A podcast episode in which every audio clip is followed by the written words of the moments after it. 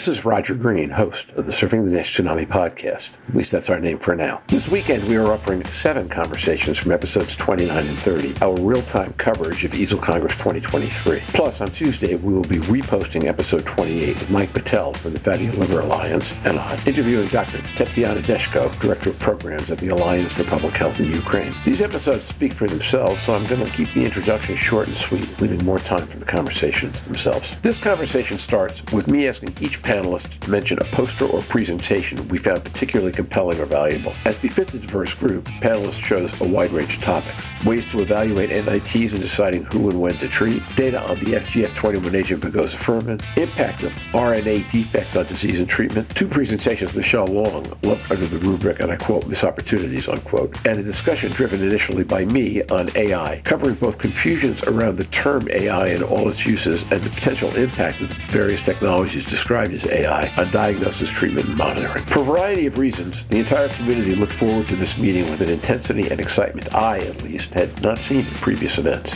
These seven conversations suggest that the actual event met or exceeded these high expectations. Started the fact that the Tsunami podcast will spend the next month with five episodes reviewing highlights from meetings in detail. A lot happened, a lot's worth thinking about, a lot worth listening to. So sit back, listen, enjoy, learn, and when you're done, join the discussion on our LinkedIn or Facebook discussion groups. Today's episode is sponsored by Madrigal Pharmaceuticals, Incorporated. Madrigal is a clinical stage biopharmaceutical company pursuing novel therapeutics for non alcoholic steatohepatitis, or NASH, a liver disease with high unmet medical need. Madrigal's lead candidate, resmetirom, is a once daily, oral thyroid hormone receptor, THR beta selective agonist designed to target key underlying causes of NASH in the liver. For more information, visit www.madrigalpharma.com.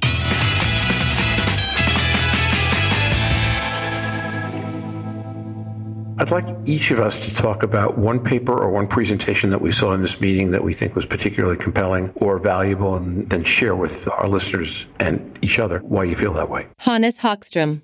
Yeah, sure, sure. So I'll mix some things we did and some things that was very quite similar to that, and that is both natural history studies, looking at uh, getting more information about what is the really the natural history of this disease, and also how we evaluated using repeated measurements of uh, non-invasive tests. So we, we had one poster on that where we looked at the evolution of FIB4 tests in patients with biopsy-proven NAFLD, and there were other similar posters and presentations looking at that particular topic but maybe using a FibroScan or other tests. And I think the general impression I get from all of this data is that, yeah, you can identify some, patients. some patients you can identify by repeating the measurement. But what we found in our study, at least, was that sort of the, the pace or the speed between those two tests wasn't predictive in itself. So it's enough to just look at the second test. So it doesn't matter really what you had in your, if you had a FIB4 of 1.5 at the first test and 2.0 at the second one, it's enough to look at that. So the patient is now at 2.0, now they are at the high risk. So you don't need to say, well, they came from 1.0 or they come from 0.5. They are now at 2.0, and that's what matters. Interesting. If I, look, I'm, I'm not a physician. I don't, I don't play one on television, but if anything, I would have thought that that would be the, the natural tendency anyway. Would have been to use the most recent result, particularly if there's a significant difference between the two. Is is, is that not what happens? I mean, do people actually do the kind of thing you just described, Hannes? They say, well, maybe this is two, but that was 1.5, so I'm not going to worry about it. Michelle Long we're, we're learning so much, right, about how to interpret change and how to monitor patients. So if, if you look at something like a percent change increase, then it's going to be a larger percent change increase from uh, if you're starting at a lower number going to the same higher number. So I think this is conveniently helpful that uh, the one higher number is predictive because percent change, you know, uh, again, like the busy clinician maybe isn't doing that kind of mental math. It's much harder to actually put that into practice and to implement it. So I think it's a very useful insight that will have clinical applications. Yeah, exactly. That's the that's the main point that you don't need to have your clinician looking back in time one year, and I mean, doctors might not have access to previous charts and so on. So it's enough just to look at that the current value. Mike Betel. So, Roger, I'm going to give you the choice because I got one's the science and one is the emotional one, like we talked about this morning. So, uh, I was going to do the late breaker with Loomba because I have the data. I was at the talk. If I can, so I can share that if people didn't get a chance to go to that, uh, I'll never be able to pronounce it. I'll look to Michelle. Maybe she can help me with that. Pegozafermin. Pegozafermin. Yeah, okay, yeah. So there was significant fibrosis improvement without worsening of NASH, NASH resolution without worsening of fibrosis. The fibrosis results were placebo was zero, PEG 30 milligram, say get away if I just say PEG 30 milligram, 14%, PEG 44 milligram was 20%. And then the NASH resolution was the placebo at 9%, PEG 30, 60%, and PEG 44, 52%. So the room seemed to be pretty happy, supportive of those results. Thanks, Mike. How does that stack up against efruxifermin? I seem to remember the efrux numbers were better. That's why I'm asking. Yeah, it's super hard though, Roger, right? Because it's different studies, different settings, different, you know, there's these nuances are super important. So I always try to be cautious myself about comparing across. But I think, you know, the bottom line, it's nice to see positive results for this drug class again. That's kind of where I was going. Not that Efrux is a better drug than Pegozafermin. We don't know enough to know that yet. But the idea that we've produced results twice, and if the Efrux results were better, then it simply leads me to believe that there's even more upside than we thought. I mean, this has looked like an exciting class since the first efruxifermin 2A uh, data came out. But it's nice to see that there are two of them now, particularly given that the third original candidate, pegbelfermin, flopped pretty quickly. Rachel, you're up. Rachel Zayas. Excellent.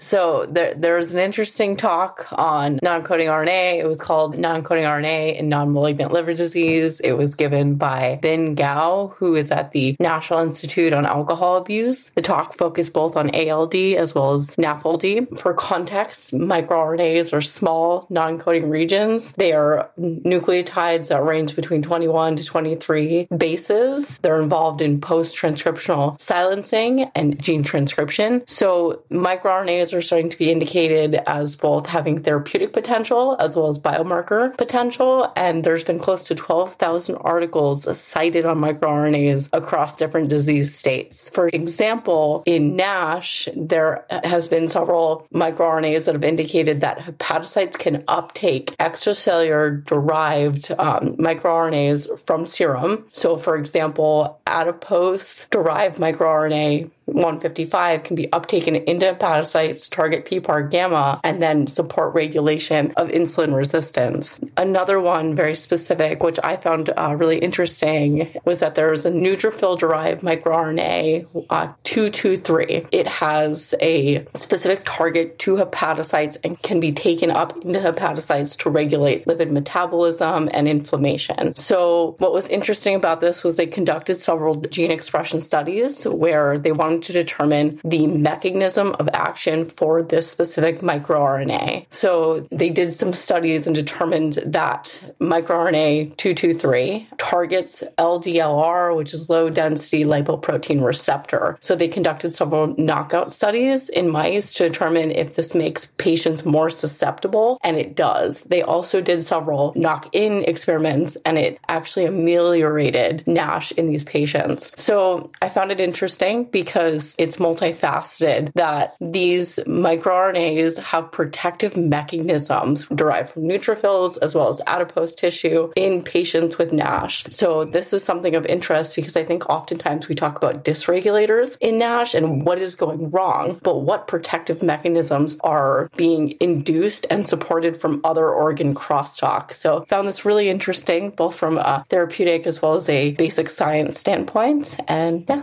wanted to share. I'll jump in and go. Well, I'm going to break the rules and present two just real quick because they have very similar impressions by me, I think. So the first and the, the take home point is missed opportunities. So the first one is uh, was a really excellent presentation in the general hepatology session, I think on the first day. The days are blending together by uh, Dr. Asko called Vulnerable Offspring, a nationwide Danish cohort study of adverse health outcomes in offspring of parents with ALD versus controls. So super interesting study. Please watch the presentation. But the bottom line is they did this large study within the Danish Health Registry, and they found patients that had alcohol related liver disease diagnosis, and then they looked at their offspring and a number of different parts of the study. But they found that the incident rate ratio for offspring was about two and a half times for developing alcohol related liver disease diagnosis themselves compared to compared to controls. And to me, this just shows you the compounded risk of a late diagnosis. So you have the kids, they were around age 30, 32 when the parents got the diagnosis of ALD,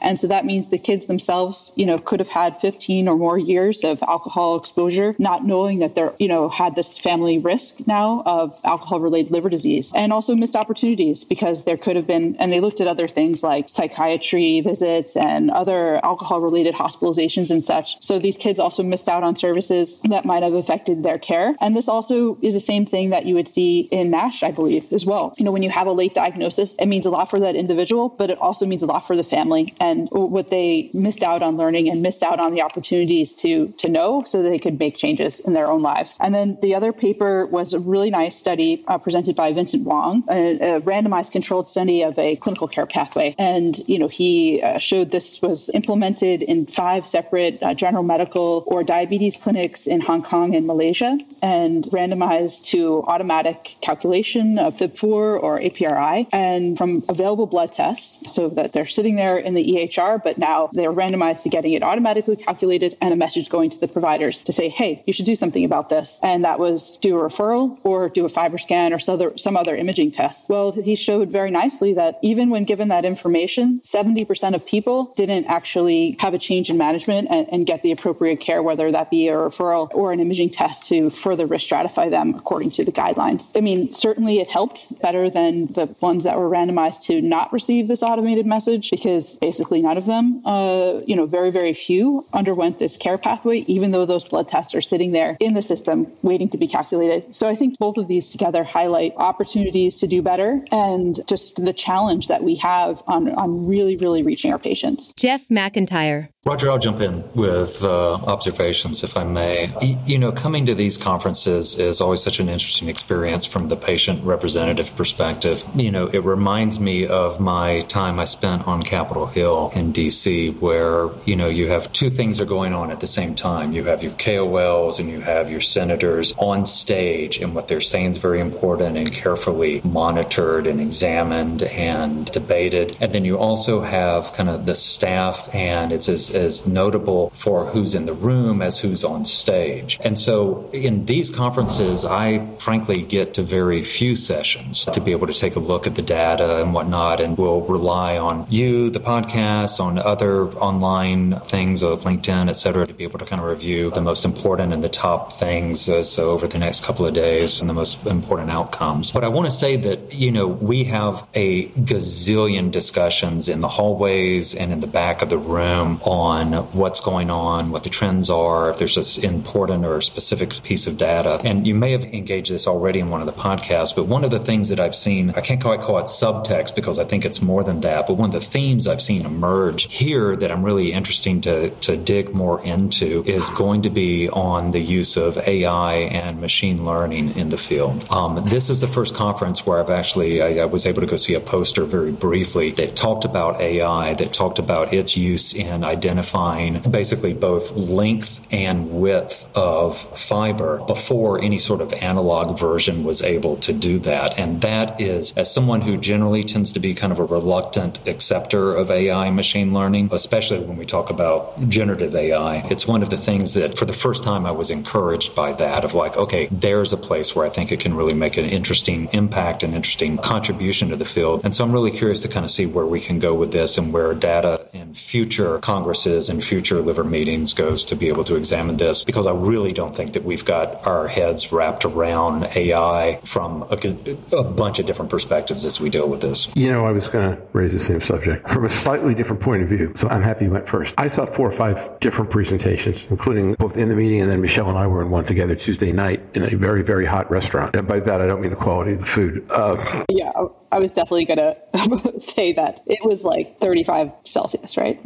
yeah, it was painful. Now, that said, the conversation was good enough that it was worth staying. But, Jeff, the observation I was going to make is that I've heard this phrase AI used in so many different contexts. I mean, what you described as AI, right? Stephen Harrison did a presentation of Path AI, which was simply taking ordinal reads from individuals and throwing it through an expert algorithm and seeing could you do a better job? Could you reduce the variance on um, the uh, fibrosis levels and, and, and some of the, uh, NAS scores. I talked to Tim Kendall from Edinburgh Gave yesterday, where he was was talking about how with AI now we know that it's not progression and regression are not the same thing. They don't go up and down at the same rate. They don't even go up and down in the same places. He put up a slide where there was one clear fibrosis bridge, which would make it F3, but the rest of the liver was clear. So uh, it has the ability to lend tremendous complexity in ways that are helpful. It has ways to answer questions. It also has ways to be misused or undervalued. So I, I think one of the, the struggles that we're all going to have is to help educate ourselves and our stakeholders about the best and appropriate use of AI. I agree with that. And I think that one of the uh,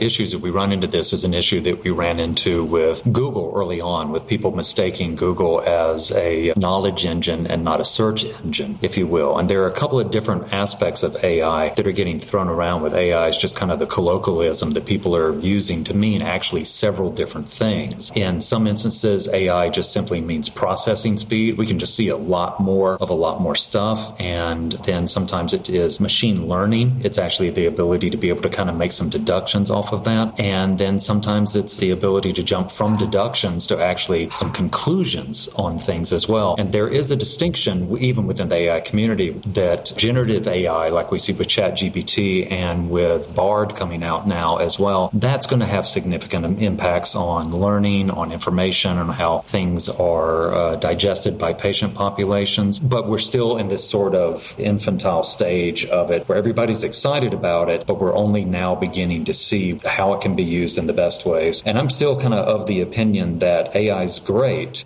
but the issues that we're facing with it are still ill defined because so far the issues that we face are the same issues that we had 10 years ago, that it's their algorithm issues. And so we talk about garbage in, garbage out. The algorithms are things that ultimately we're going to have to rely on, and that's really not a new issue. And if we haven't figured those out by now, I see no indication that AI is going to allow us to, to do that going forward as well. Yeah, yeah, I agree with that, uh, Jeff and, and Roger too. I mean, I think a lot of people, when they think about AI, they say like, okay, I'm going to take a bunch of data, I'm going to put it in a black box, and then I'm going to open the box, and it's going to be really pretty on the other end. And that's like that's I did AI. That's what happened. So we need more precision around the language because it's you know what does it mean to have AI, and it can be a bit scary. Um, of like like are we is the computer taking over? Is this like the singularity or something? So we need to be very clear about what exactly is happening uh, and what exactly do we mean because otherwise it's just going to get super confusing. And if we don't even understand it as a scientific community and we can't articulate that and explain it to each other, how do we expect our stakeholders, you know, our patients, the other people involved, regulators as well, you know, to make sense of this? So it's it's it's on the burden is on us to to be more transparent and clear. I wanted to follow up what uh, Jeff said and and Michelle a little bit too. The the, the chat from the Chat GPT side and, and the knowledge translation to patients and simplifying language. The problem is, and we Roger and I were in uh, one of the media sessions, and they said that the way it's working now, it basically takes information that's available. And in this case, about a year and a half ago, it's not even that current yet. But if 60 or 70% of the data out there is biased in some way, the AI will summarize the same bias. It's not creating new information. So that's one of the cautions that we have to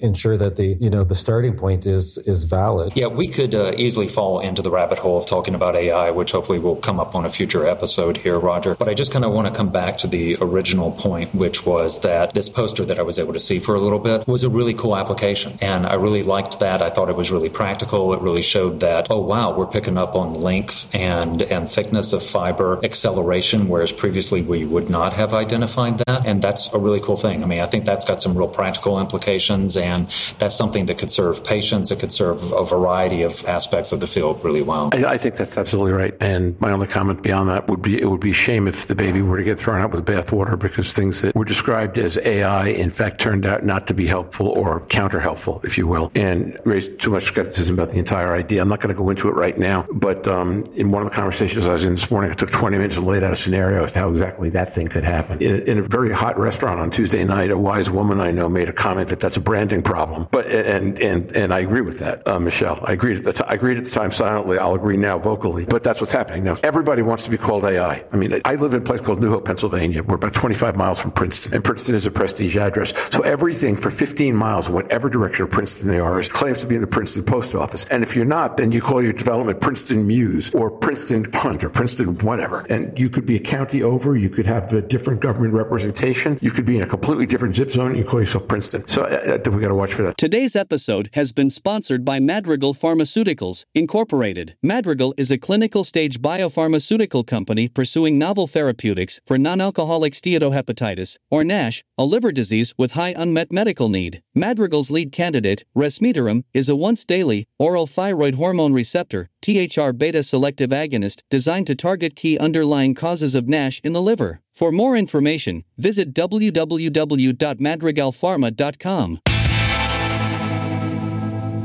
And now, back to Roger. We hope you've enjoyed this recording. If you have any questions or comments about the content of this conversation or the entire episode, please put them in the review section of the page from which you downloaded this conversation or send an email to questions at surfingnash.com. Next week begins our five episode review of key EASL Congress findings. Also, keep an eye and ear out on LinkedIn and Facebook for invitations to share your thoughts on our upcoming brand change, given that, as people keep writing, I quote, NASH is dead. Long live MASH and NASL, end of quote. So until then, stay safe surf on. If you're in the States, enjoy the July 4th weekend, and we'll see you on the podcast. Bye bye now.